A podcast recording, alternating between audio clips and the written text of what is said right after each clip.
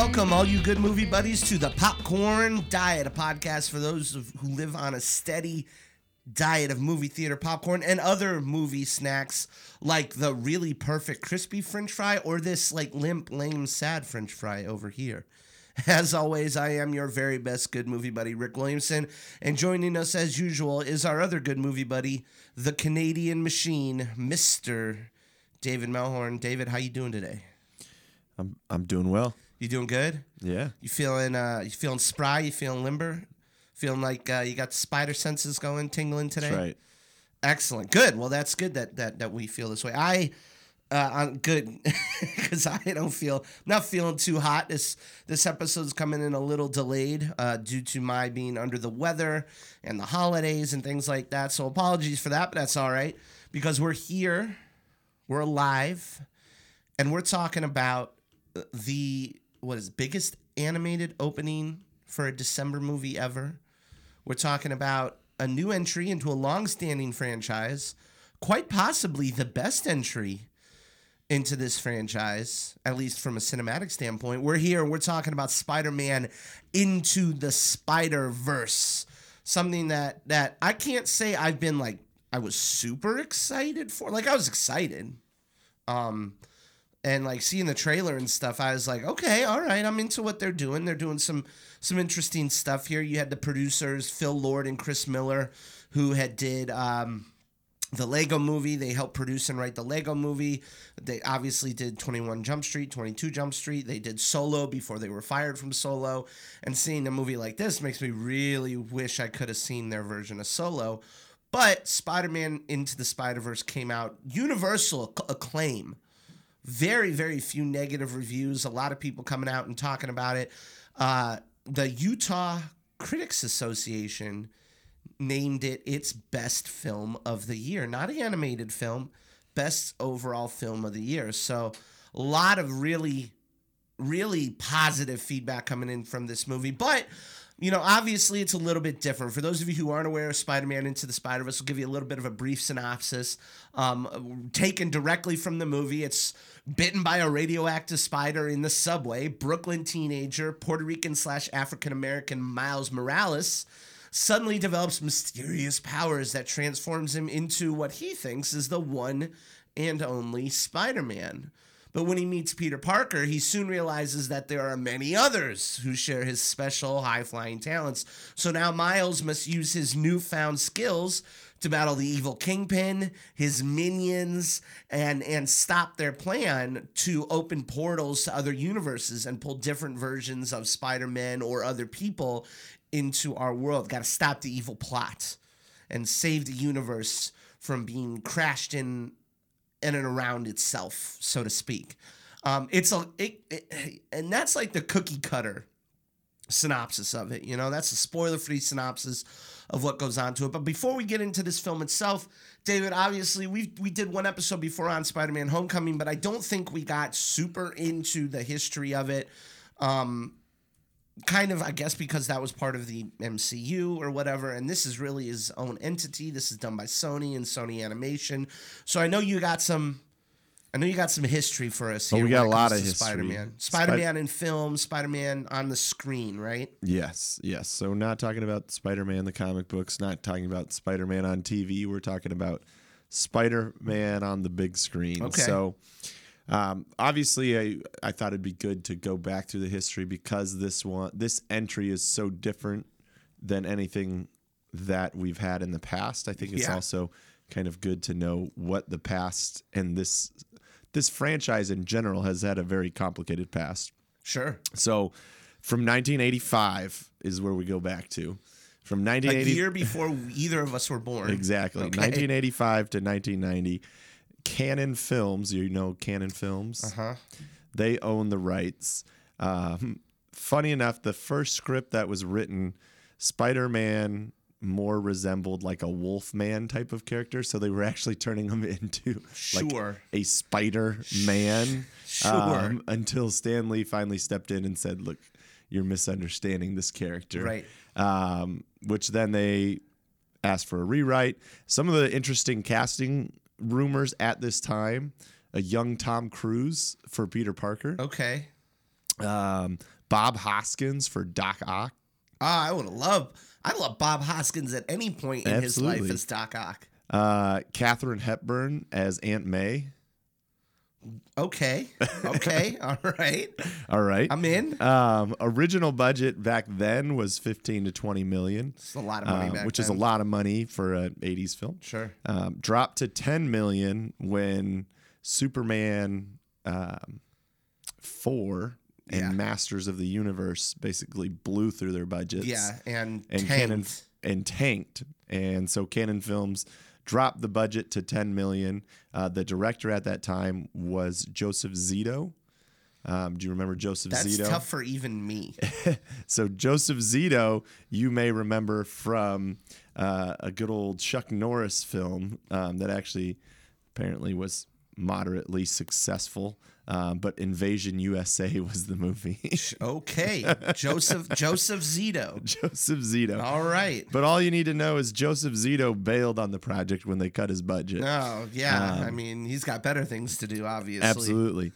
um, As we talk shit about mid 1980s Joseph Zito. right, right about right about this time, uh, twentieth twentieth first century and uh, Carolco. Carolco. Carolco. yeah, Carolco. I always Carolco forget. is James Cameron's production buddy for a long time. Yeah, so those uh, those two companies uh, took over, Mm-hmm. and not unsurprising, had James Cameron involved in Oh com- yeah, that's right. in completing a screenplay. Uh, the new date that they were hoping to begin production slash kind of be in the ballpark of releasing was 1993. Okay. So we're into the early 90s now. Jurassic Park time. The new rumored Doc Ock was Arnold Schwarzenegger. Honestly, maybe not that bad. Maybe. I mean, um, yeah. I mean, not like You Mr. can- you can- Freeze you can, Schwarzenegger. you can picture Arnold as an intelligent doctor. I could. Def- I mean, come on. How many? look at in Twins. Look at how many doc times has he played doctors? So many times. It's true.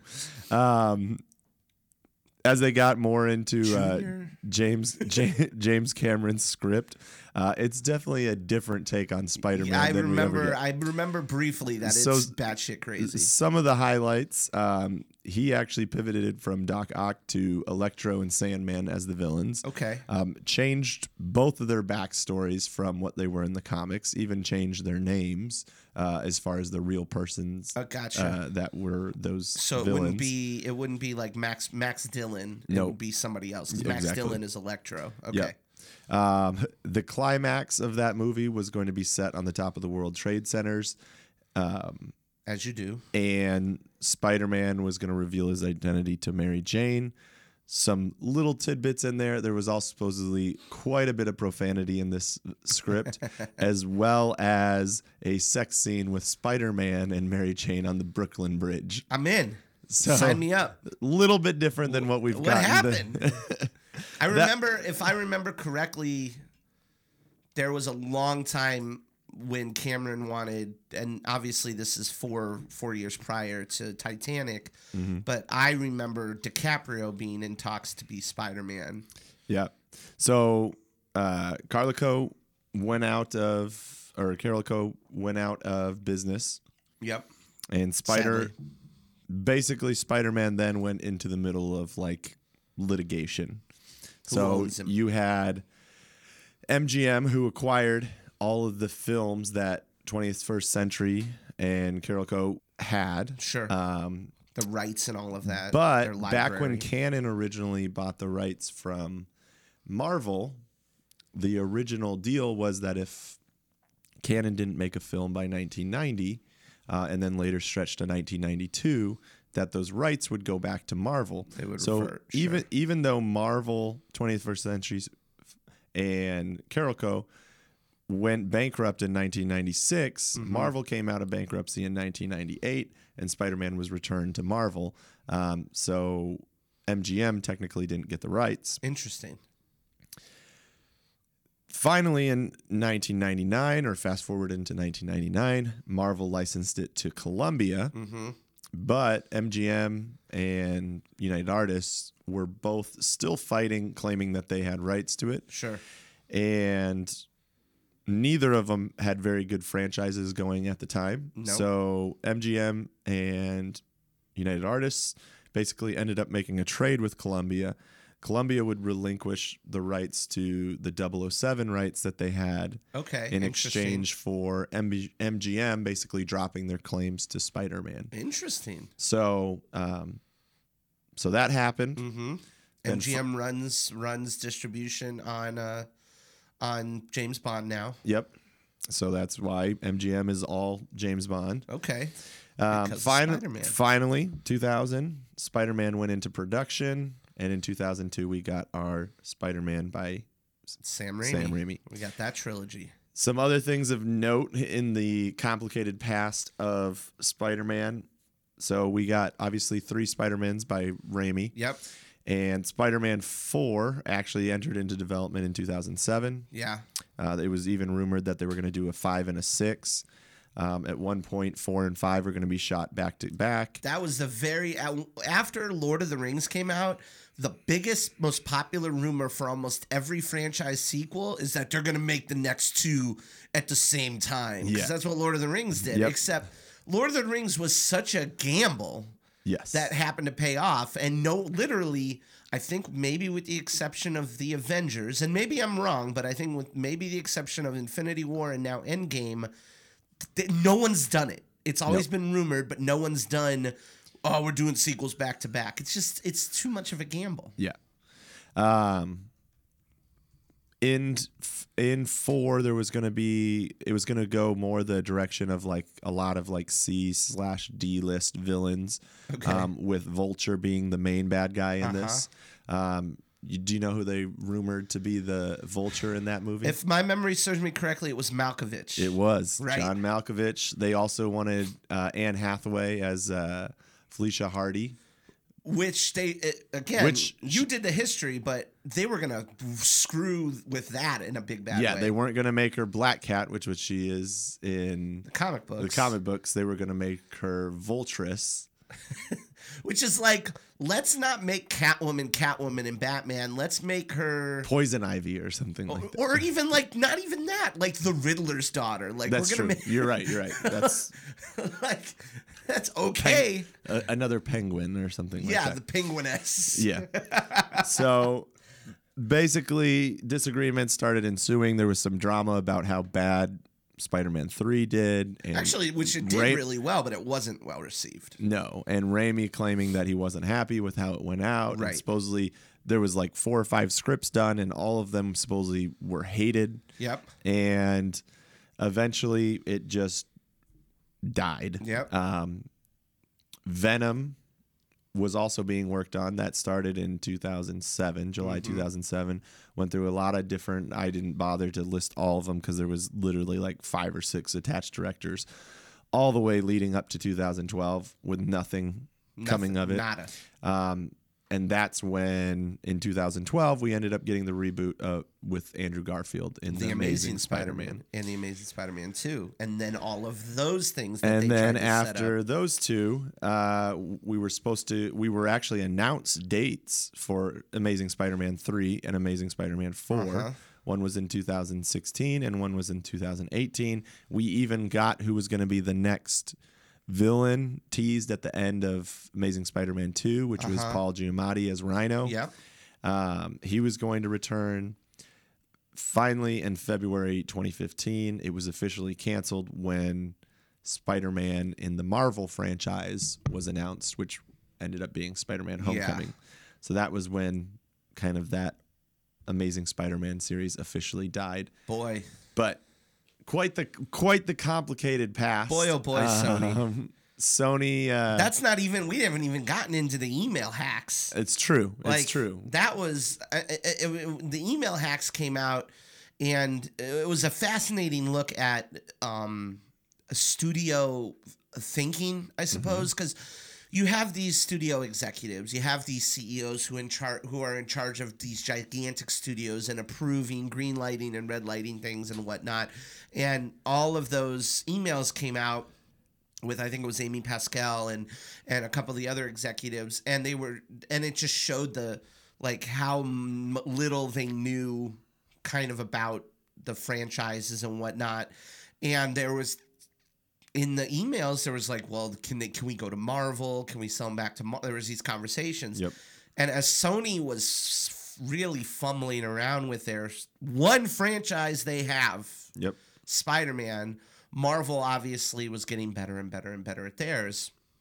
Um, but before, and and ultimately it leads to what we have now, which is the Tom Holland Spider-Man. But Sony came back this year They did. with with Venom, which again, not a great film, but a lot of fun, weird, and it worked. And it's, I believe you told me it's the fifth highest grossing worldwide film this of year, 2018. which yep. is batshit crazy. Yep.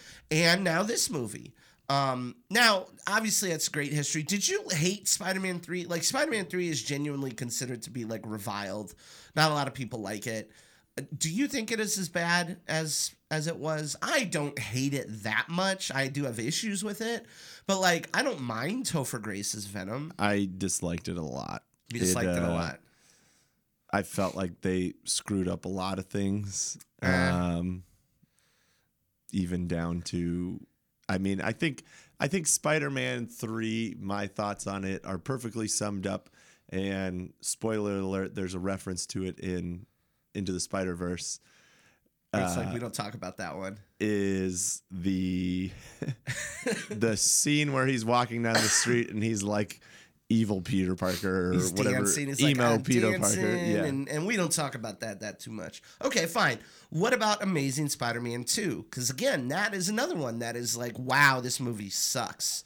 Again- and I think that that movie has a, it's not great, no, and it's weird, and Electro is not great, um, and Green Goblin is not great no. but Andrew Garfield and Emma Stone are so great together, and that movie has a lot of really good parts to it. Yeah. I think Amazing Spider Man always had the struggle of the fact that you cast such old. Yeah, Uh, Andrew Garfield was not young. no, he's like 27. Yeah. So you were already back into old Peter Parker, and we never got to see what the majority of people's. What their connection with Peter Parker is always more of a younger character. Right. Not necessarily, he doesn't have to be like middle school like this movie took He's- it into but at least at a minimum high school peter Right. parker is what we're used to Right.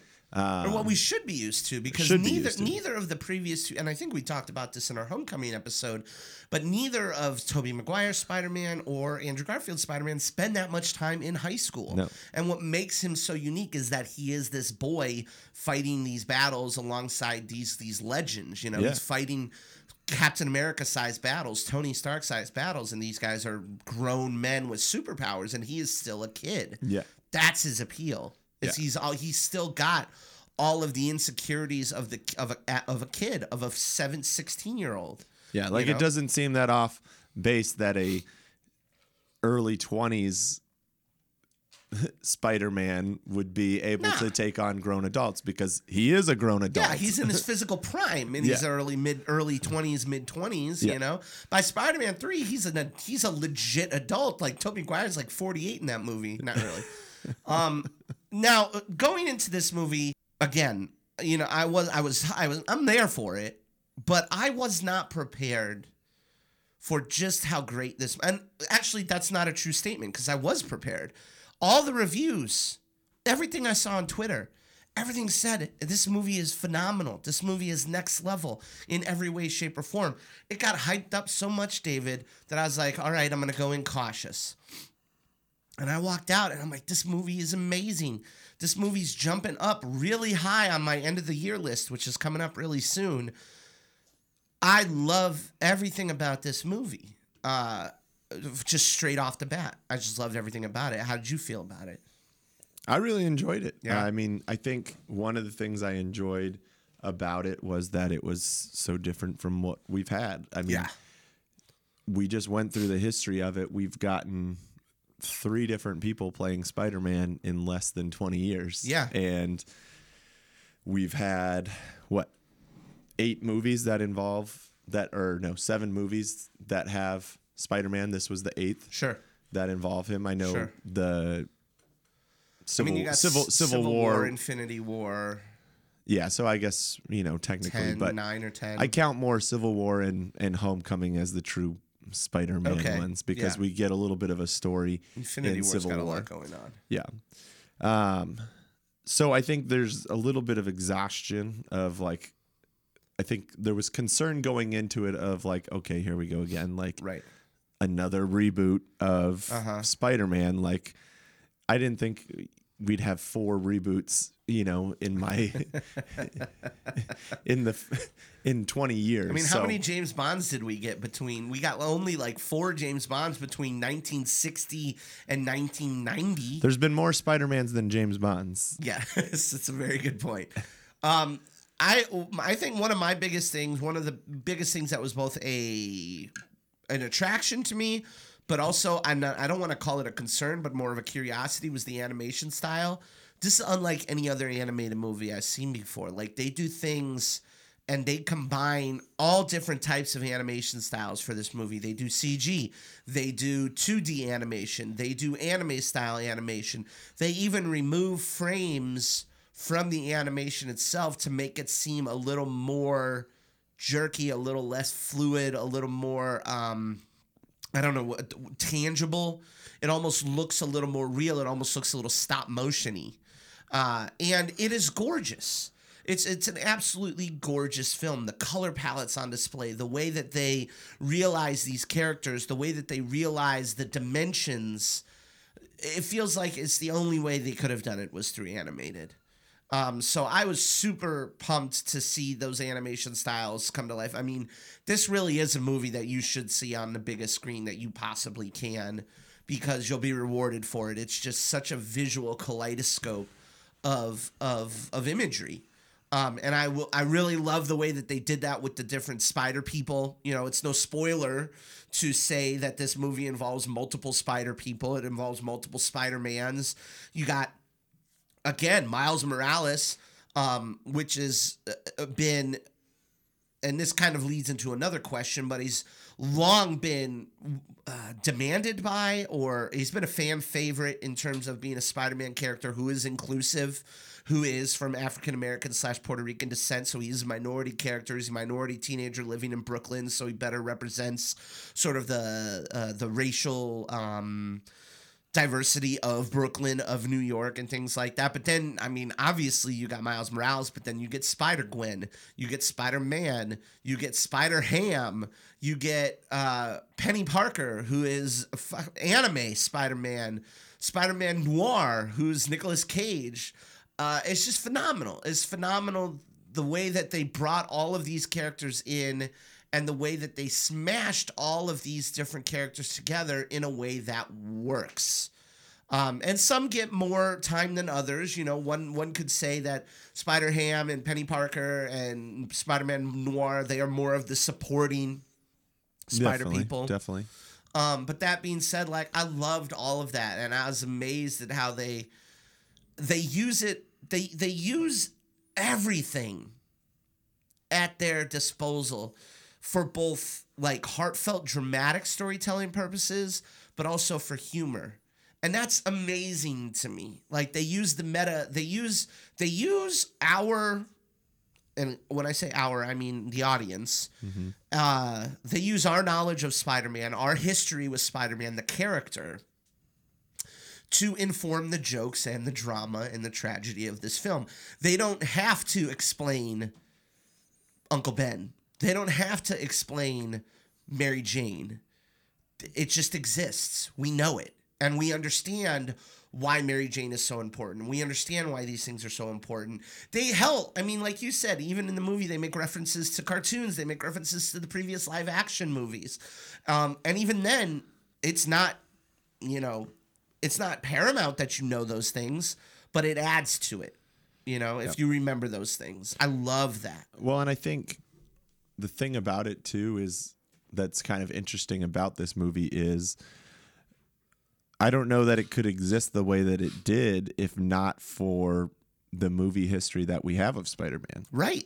Like a lot of the jokes and the things that they do in this film you couldn't do if we didn't have a complicated Spider-Man An past. understanding of it, right? Yeah. and even from a meta level, right? Like you, I mean, we just talked about we've had more Spider Mans in less than twenty years than we've had James Bonds, right? We've had reboot after reboot after reboot, and they reference that they give an, a small origin story for each Spider person that comes in, but they're mm-hmm. like, all right, let's do this again, and it's again they use everything from our knowledge of Spider-Man from a from a character understanding and from a franchise understanding. Like we know you know how this works. We know that you know how this happens. So that they don't have to explain Doc Ock. They don't have to explain who Kingpin is you know? They, they just are. They exist. Yeah. and and and this film has the confidence in the writing of its characters and it it it has the confidence in you as an audience member to let the story work on its own and let the characters work on their own without having to explain in five you know five ten minutes at a time this is what this person's about. Well, and I think to me what this movie is and along in at the end of the day too, one of the other things that it is is it's really almost like and this may be not the best way to phrase it, but it's almost like a in a love letter or an ode to comics. yeah In that no that's a fine way of saying it you know we've gotten all these comic book movies you know we get all the marvel movies we've had spider-man movies sure um, we've had the dc movies and one of the things that we always talk about is oh well they took this from the comics and they took that from the comics right and like they borrow this and they borrow that yeah this felt like a comic book like right even the way that they treated characters in there felt like similar ways to they would treat characters in a comic book. And Yeah. I know neither you or I have like a big comic book collection or that, but both of us have read comics and, and kind of Sure, understand sure. comics and how they are. And this really felt like in a lot of ways like just being an ode to to comic books mean, and celebrate they- celebrating how they are, what they bring, both celebrating their limitations as well as the things that make them special. Right, exactly. And they use that comic book um aesthetic to their advantage as well. They're like, you know, I mentioned those little mini origin stories that everybody gets. It's accompanied by a comic book cover. Or when Miles first gets his powers, he gets comic book powers essentially, uh, which I found really cool. Uh, you know, and hell, I mean, you even see this in the trailers, like when they're thwipping along in the forests. There's the little, uh, what are they called? Onomatopoeias Yeah. uh, where it's and for those of you who don't know, an onomatopoeia is a word that it sounds as it's said. So like thunk or bam, you know, stuff like that. So thwip, you know, thwip and release, thwip and release, and they you see little thwip, and it's actually written out there. Yep. Um, it is very much so. Like uh, it's almost a kind of in a small bit, very very small bit, reminded me of Ang Lee's Hulk, in Okay. a way. And then in that that film really tried to, uh, you know, relay comic books into the film. You know, with panels and cuts and edits and things like that. But that movie was serious as hell and weird and dramatic. Well- this movie's not afraid of being goofy. I mean, Spider Ham is in it. Yeah. but I think the other thing that this movie, the reason this movie could be more successful on that level than what Ang Lee's Hulk was, is that it's animated. We're not using real people on a screen, real lighting, you know, all that kind of stuff. There's things that you just simply can't accomplish, just like there's things that a comic book can do that you know, if you're if you're writing a regular book and and you're going real graphics or real pictures or images or that kind of stuff. There's Right. things you can't do that you can do in a comic book Right, and get away with. Exactly. Um, yeah, I, I I loved everything about this movie. Again, I was told by literally everybody that I follow on Twitter at the Popcorn Diet. Hey, hey. Um, all of the uh, film writers that I follow, all of the f- film professionals that I follow, everybody who saw this movie is absolutely in love with it. Like we said, the Utah, I mean, and I hope it's not an anomaly. Like, I love this movie, and we can get into conversations about the validity of best pictures and mediums and stuff like that in our next Oscar podcast. But I think this movie's good enough to be recognized amongst the best films of the year in the way that it takes the medium that it uses and really, really uses it to its full advantage to tell the story that needs to be told. It's emotional, it's hilarious, and and it's smart. Uh, it's inclusive. You know, it's got all of the things that everybody wants in a movie these days, and. We could also get into larger arguments about if animation is just for kids or if it's just another medium. I firmly stand on the side of it's just another medium. You know, animation typically is for kids. Uh, you and I, I don't think either of us have seen Ralph Breaks the Internet yet. You know, yet. and that's, I mean, honestly, that's on us. You would think as film podcasters, we would go see one of the bigger Disney movies of the year, but it looks like a kids movie and and I had other movies to see and other things to do and be sick and be on vacation. But this clearly was directed as an all ages type experience. Um and I loved it. I loved it. So as far as our popcorn ratings for this film, for those of you who've never listened to an episode before, we do ratings a little bit differently. We have popcorn ratings. So instead of giving something one to five stars, we give it a popcorn rating. Um, and we have five different popcorn ratings. Burnt popcorn means garbage. Avoid it at all costs. I really hated this film. Stale popcorn means it wasn't great. We probably would not recommend anybody paying money to see that type of film. Microwave popcorn is is fine. It was good. It could have been better. It was kind of disappointing. There were serviceable parts.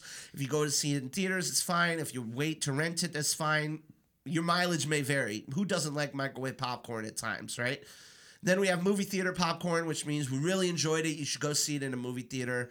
And then last but certainly not least, we have perfect popcorn, which is this movie is phenomenal. This movie is great. You should see it as soon as possible on the biggest screen that you can with the biggest bag of popcorn that you can get. And obviously, I think from what we've been talking about, it's no surprise to say that I'm giving this film perfect popcorn. In my review, I gave it perfect popcorn. It's one of the best films of the year. Spider Man Into the Spider Verse is, is, like I said, it's a kaleidoscope of emotion, humor, color, sound, animation. It is both visually, you know, satisfying and visually amazing as it is amazing from a storytelling standpoint, from a character standpoint. You know, we haven't really even talked about the characters yet, which we'll get into a little bit more in spoiler eps- uh, spoiler section, excuse me. But yeah, I, I gave perfect popcorn. I I was I'm absolutely jazzed about this movie. I love that it exists. What about you? perfect popcorn for me too. Um, again, I I think the thing that makes it stand out to me the most is that it's just original in a in a time when we're and I did you wouldn't think you'd be saying that about something that's part of a long franchise and is another comic book movie, but it truly feels like something you've never seen before because we really haven't. Right, right, exactly. And that just go. I mean, we talked about this when we did our Stars Born Oscar primer. We talk about this here as well, and they kind of even say it in this film. But we're all familiar with the stories that are being told. There's not too many brand new stories to be told. We're all familiar with heroes' journeys and tragedies, but it's how you tell them. It's the same thing. Stars Born. They say in it. It's not about the song. It's how you sing it, and that's never been more true of a movie like this where it's nine ten movies into a franchise with a studio that has constantly bumbled it good for you sony you know hats off to sony had a real good comeback year this year um, with with their with their spider-man universe Yep. movies That's all None- they that's all they've got. So None of which involved the Marvel Spider Man. I mean, Infinity War came out, but that's all Disney. These two were completely on Sony. And credit where credit's due. They nailed it. They stuck the landing. You know, it's good, good on them. Uh, so perfect popcorns all around. Before we get into spoilers, as always, I want to remind everybody that you can get this podcast for free delivered to you via smartphone, via whatever you're listening to us on, just by hitting that subscribe button. So do us a favor. It's literally like the tiniest thing you do. Just hit subscribe, give us a rating, five stars, whatever. Share us with your friends, share us with your family. We want to grow that good movie buddy community. Also, speaking of community, we want you to follow us on social media on Instagram, on Facebook, on Twitter at the Popcorn Diet. And then last but certainly not least, you can find all of our reviews, all of our episodes, all of our articles, Oscar predictions, Oscar primers, everything that we do on our website, popcorndietpodcast.com. But now it's time to talk a little bit about spoilers. And David, I think one of the things that, again, going into this film, you have Phil Lord and you have Chris Miller, right? And Phil Lord and Chris Miller are known for uh, being able to take an idea that doesn't seem like it'll work and meta textualize it in a way that 100% works. And I think that some of the funniest things in this movie come from from them as producers. Phil Lord co-wrote this movie. Chris Miller just did uh, producing on it. But you look at I mean, you look at the way that they intro Spider-Man, you know, he's like I've been on a cookbook. I've been on a, I've been in a video game. I've done a Christmas album. I've been on a not so, you know, perfect popsicle or whatever that they say. Like they lean into the history of Spider-Man uh, in a way that I think really, really plays off really well. Same thing. Like they literally show the animated versions of things that happen in Spider-Man 1, Spider-Man 2, Spider-Man 3. They show the upside down kiss. They show him saving the train and um, the car getting thrown into the cafe. They show him doing his stupid little cool guy dance, and they're yep. like, "Ah, we're not going to talk about that." Um, they don't shy away from the history, and I think no. that makes this film all the more better for it. Uh, I love that, and I love the characters in it. I think Miles Morales, um, voiced by Shameik Moore, is so good in that he goes through his own tragedy. You know, Miles Morales, every Spider Man person is defined by a tragedy. They say it in the movie. You know, I lost my uncle, I lost my friend, I lost my, you know, boyfriend, whatever. And in this one, it's a little bit different where he has a loving mother and father. I mean, his father's cop, you know? Mm-hmm. Um, and what's interesting is that each it's funny that this movie came out in the same time that the Spider-Man or at the same year that the Spider-Man video game came out because the Spider-Man video game also introduces Miles Morales in a completely different way from this film. Mm-hmm. It posits that Miles Morales exists in the same universe as Spider-Man, but his dad, uh, Jefferson, um, dies in a terrorist attack in the video game, right? Mm-hmm. So that's his tragedy. In this movie, that's not what happens. His dad's alive, his mom's alive, they're loving, they're supportive. His mom's a nurse, his dad's a cop. It's literally in his bloodline to want to help people. And but his his uncle is like his like cool uncle. Like I'm gonna go hang out with cool Uncle Aaron. Cool Uncle Aaron though, and this is in the comics, turns out to be the Prowler. Turns out to be one of the main henchmen for the Kingpin. Fun fact: in Spider-Man: Homecoming, uh, uh, Donald Glover plays um, Aaron Davis, mm-hmm. who gets webbed to the trunk of his car and Spider Man interrogates him. Mm-hmm. Aaron Davis is the Prowler, is Miles Morales' uncle. Uh, what's his name? Uh, Donald Glover says, like, I don't like this crime. I got a I got a nephew who lives in this neighborhood. Yeah. That's Miles Morales. Like he's talking about yep. Miles Morales. So they've always alluded to Miles existing and they've always done it. Um, he's just such a cool character in this movie. Like he he's he's such a teenager, like a young teenager with no confidence. I I love that. I, it makes it's what makes Spider-Man so interesting to me. Yeah, well, and I think you know, kind of like we talked about on the origin stories and the and the things about um, the jokes that they make, the scenes in there that kind of build into it. Uh-huh. Um, the nice part about it is it allows us to you know they're not asking you to turn off your brain of what's happened um, and it's something that i think both that hopefully maybe dc will will look at and be like okay we've got this kind of trump card in the back of our hand yeah. and that there's these different worlds like you see it in cw's elseworlds um, and all um, that elseworlds uh-huh. like how can we pivot from what's been a relatively disastrous franchise uh, franchise and not ask people to like completely forget that all of that happened like sure. disregard everything we're going to retell everything over again how do you do that and i'm not saying they can do it exactly the way this did but there is a way to not completely try to get viewers to forget everything you've just seen over the last 15 years of watching movies. Right. And the last five or six movies you've seen. Right. But at the same time, take it in a fresh new direction. Um, in a way that really works. And I Absolutely. think without making it be like some big stretch. Like I don't sit there being like I mean, I mean I don't know what issues you'd have with how they set up this world. Like um, None. Chris Pine's version of Peter Parker that would be technically the Tobey Maguire and, and kind of the Andrew Garfield as well. Yeah, kinda, like the most they kind of merge those two we, into we should one. we should mention that in that the film starts where Miles Morales his world has a Spider-Man Yeah. voiced by Chris Pine who has not been advertised at all hasn't done any press for it he's in a significant amount of the movie I'd say at least 30 minutes And he's great in it and, too. and he's great he's the one who actually gives that opening voiceover that Jake Johnson gives in the trailers Yep. right he's the most competent version of Spider-Man he gets killed. King- Kingpin fucking kills him, Yep. smashes his head. Pretty violent for a cartoon movie. Um, and then we get the other Spider people, and Spider, the other Spider-Man, Peter B. Parker, yep. is a version of that Peter Parker, but he's divorced from Mary Jane. He's got a gut. He's lame. He all those kinds of He's things. Jake Johnson. He's Jake. he's essentially Jake who Johnson Jake from- plays in a lot of in a lot of things. Yeah, exactly. And it works out wonderfully, you know? Yep.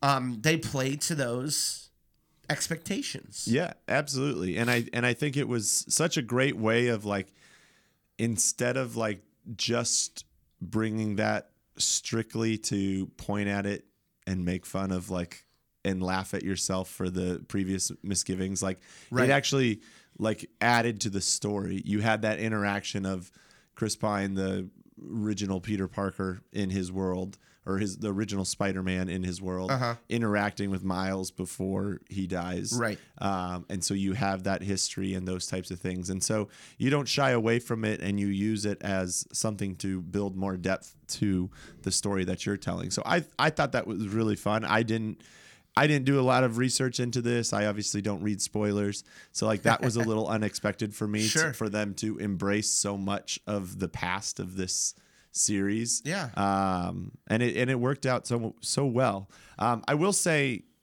did you have any issues with the film? I mean, not really. Uh, Nitpicky things or no, anything I like mean, that? I don't know. Like maybe if you were to posit some to me that I, I would like. I I just am in love with this movie. I love everything that they do. I love the villains. I love that Kingpin is like this. I love what they've been doing with Kingpin in both the Daredevil miniseries and this, Yeah. where they make him a complete like Kingpin's Kingpin's motivations are his wife and, and son or daughter. I can't remember if it's son or daughter. his wife and Son. child Son. Uh, catch him beating the shit out of Spider-Man and like are terrified and they run and they get in the car and they get in a car accident and they die, right? So Kingpin's whole reason for creating a super collider and opening up these other other universes is to get a version of his wife and daughter back. That is super understandable. You know, and he's willing to do whatever it takes, and he's willing to kill whoever it takes to get his wife and daughter back. I love that as a motivation. Um, I love the way that they did a gender flip Doc Ock and the way that they redesigned all of these um, Rogues Gallery guys. Some of them, you know, it's kind of like, okay, I'd like to know why Green Goblin is gigantic now. Um, Sure. But other than that, I, I can't think of any super nitpicky things other than I want a whole movie with Spider Ham. I want a whole movie with Nicolas Cage as Spider Man Noir Right. because that's amazing. Um, but I don't have any any. I mean, I'm sure that if you were to name some, I, I might agree. But I don't have any big ones. What about you? No, I, I think kind of the same. Um, you know, I think you you find yourself wanting more, but I think they were pretty smart. It it felt a tiny bit long, like towards the end. And again, I saw it late at night, so that may be Yeah, aspect maybe. of it. But um, it's I mean, it's long for this type of film for for an animated film, which it is. At the end of the day, I know It's 117 minutes. That's a long cartoon. Exactly. Yeah. So it's it's kind of long for a cartoon, and I don't know. Someone may be able to tell me that you know your ability to watch a cartoon for two hours is different than your ability to watch live action. But I felt like for me, like it started to drag a little bit at the end. That being said, it was still engaging and, and still fun, and I, ah. I loved it. I love um, the and I don't I and I don't know what you would cut out of it to to shorten it. So that being said, like while it felt a little long to me, I don't know what you would cut from Right. it. Um, I love the end too. Like when Miles finally gets his version of the Spider-Man suit and Yep. he's swinging around, and that whole fight at the end is just like he's when he's fighting Kingpin. Like you recognize that Kingpin is absolutely desperate for this thing to work. Like he's literally willing to do whatever it takes for this to work. And Miles Morales is absolutely desperate to stop these universes from crumbling in on one another. And it's such to use such bright colors to show the different and and the physics of what happens. Buses showing up and trains and buildings and popping out of these realities and it, it's banana stuff. It's like Doctor Strange level stuff but done with the kaleidoscope of a comic book color. That and the score by Daniel Pemberton is phenomenal. Mm-hmm. Everything about I was so when when he became Spider Man and showed up at the end and was like zipping through stuff and Peter and when he saves when Peter Parker's about to like fall and he saves him, he's like, "You gotta go." Listen, I'm not gonna lie, I got a little dusty. got a little dusty in the movie theater for me, and I was surprised. I was like, "Oh man, this that's what I mean by being able to use the history to its advantage. Sure. You know? So Well, we're who who's your uh, who was your favorite? Taking Miles out of the uh, Sure. equation, who's your favorite of the Spider characters? it's really hard. Uh, number one, I do have to give a shout out to the voice cast. The voice cast in this film is stacked. It's fantastic. top to bottom stacked. Shameik Moore, Jake Johnson, Chris Pine, Hailee Steinfeld, Mahershala Ali, Brian Tyree Henry, Lily Tomlin, Zoe Kravitz, John Mulaney, Nicolas Cage, Kathryn Hahn, Liev Schreiber. We even talked about Oscar Isaac showing up at the end either, um, which I'm tempted to say him simply because I'm all in for that as well. Uh, I am going to have to pick. God, this is really hard, dude. I'm gonna pick this based on what movie would I want to see, and I'm gonna pick Spider-Man Noir. Like Nicolas Okay. Cage worked so well as Spider-Man Noir, both in the serious moments, but also like he gets a Rubik's cube. Like Spider-Man Noir lives in a world that's black and white, and so when he gets a Rubik's cube, he's like, uh, "What is this thing?" yeah. That kind of shit is hilarious. So I'm going with Spider-Man Noir as my favorite one. I what like about it. yours? For me, it's it's it's pretty difficult for me to pick. I really, it, it's between Chris Pines actually. Okay. In the short time that we had him, I really enjoyed him, but I think I got to go Jake Johnson's. Okay. um, which is obviously one of the most the main ones. It's Sure. not one of the supporting ones, Sure. but I just loved what they did with with him. I I love Jake Johnson. I think he's hilarious, and um, Oh, he was great. He was great. throughout They- the whole movie, he was a lot of fun. the Um, producers say that uh, they wanted him to be like Mr. Miyagi, but if Mr. Miyagi didn't know anything. So I loved that. I agree. Uh, Jake Johnson was fun. Also, shout out to like Hailee Steinfeld and Spider Gwen, who is probably the most capable out of all of them. Sure. Well, and and kind of that brings me up to you know kind of as we get to the close here. This movie's gonna do well. It Yeah. got reviewed really well. Yeah. Um, I hope I, it does. I don't I don't know that it's gonna go like record box office numbers, but it's Got gonna do a lot of movies coming out to it's gonna it's gonna do really well. I think it's gonna have really good legs. I think you're gonna see this still making three to four million a weekend come For a mid January. Okay. Um, so I think it's going to do really well. I wouldn't even be surprised if they do a push to get more theaters when MLK Day comes around that Okay. weekend, which they've done sometimes as well. Um, I can see that. but do you think we get a sequel to this? I think we do. I think I I think we do. I think that this is from everything that I've read. This is a, re- a relatively reasonably budgeted animated film. Um, Pixar movies are are hyper expensive nowadays. Like they make Pixar movies at like two hundred million dollars a pop. I think they squeeze this one out at under a hundred, um, which I think is really important. Um, I hope it does. I hope it reinvigorates Sony's Spider-Man franchise, and I hope that they embrace kind of like what you said with DC. I hope, and they were kind of going to do this, but I hope that they take a cue from how Phil Lord and Chris Miller and all the direct. I mean, listen, we haven't even talked about the directors either. um, uh, Bob Persichetti, Peter Ramsey, Rodney Rothman, they directed this film. Phil Lord and Rodney Rothman wrote this movie, and I hope Sony takes a cue from how they deal with their Spider-Man movies.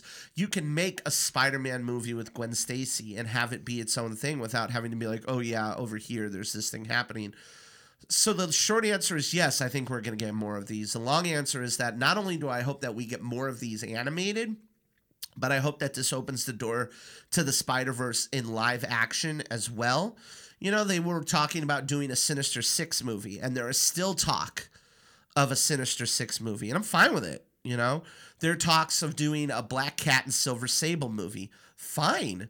There are so many characters in the Spider Verse that you can utilize. There are so many different Spider Men. I mean, they do, they go all the way to Spider Man 2099 with Miguel O'Hara at the end of this movie and they have Miguel O'Hara travel back to the 60s Spider Man cartoon, that's uh, so many generations of Spider Men that you can pick from.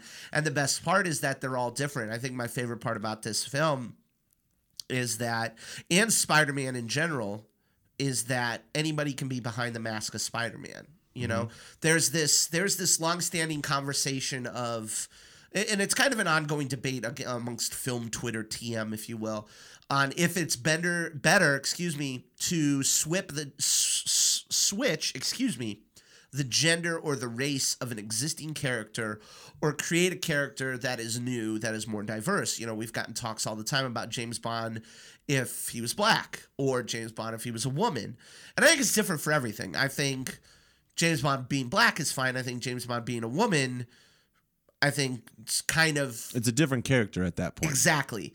Spider Man can literally be anybody because there literally have been dozens of different Spider Men. Um, and I mean, Stan Lee said it himself Spider Man is covered head to toe. He's one of the few superheroes that's covered head to toe. Batman, you see a little bit of his ma- you know, his face. Superman, he doesn't wear a mask. Captain America, you know, Hawkeye, all these guys, they're they are who they are, but Spider-Man is head to toe covered, meaning that Spider-Man can be anybody. You can be Spider-Man, I can be chubby Spider-Man, whatever. And I love that. And I think that that's an opportunity for us to tell more stories to include more diverse characters. I mean, look at Miles Morales.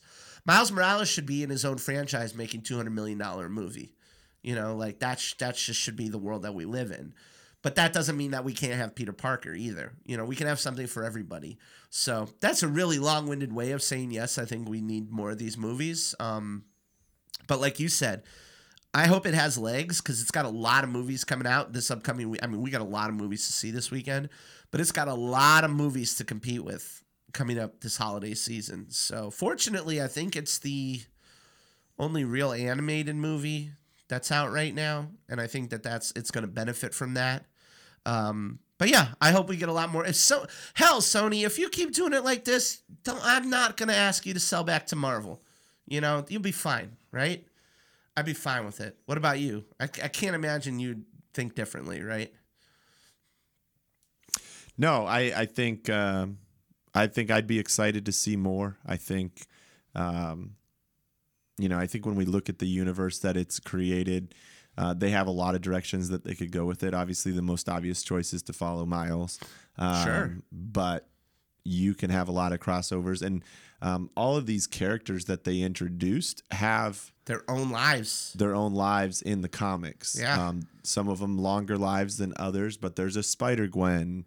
Um, there's a noir Spider Man. There's a Spider Pig or Peter Porker. You know, there's all those. So it's not that there's not already creative content, and there's even content that has crossovers between the two. So you could bring back portions of these. I don't think you'd want to bring back all of them into the same single film Sure. because it doesn't really make sense. Um, No. Not that you couldn't make a story that would make sense, but it'd, it'd feel a little forced. Right. But I think you could easily pull in two or three of these to work together, or you could even focus on just one of the smaller characters if you really wanted to. Exactly. Like you look at, well, I mean, you just, you just look at all of the characters that were in this because Spy, the Spider Verse was a comic book storyline in 2014, and you had Spider Man, Superior Spider Man, Spider Woman, Silk, Spider Gwen, Spider Girl.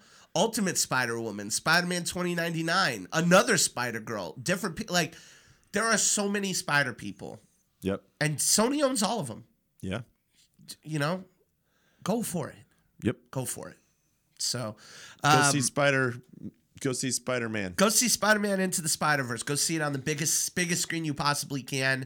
Uh, it's amazing. Um, before we wrap up, though, obviously, again, always want to encourage you to hit that subscribe button. Give us a rate, give us a like, write us a review, share with your friends, share with your family. It helps us get out uh, and grow the Good Movie Buddy community. Follow us on Facebook, on Twitter, on Instagram at The Popcorn Diet. And then, last but certainly not least, hit up our website, popcorndietpodcast.com, for all of our latest reviews, all of our episodes, all of our articles, Oscar previews, Oscar predictions, uh, and anything else that we have. But for the Canadian machine, the Canadian Spider Man, Mr. David Melhorn, I am your very best good movie buddy, Spider Man, Rick Williamson, and we'll see you next time with another good movie on the Popcorn Diet. Adios.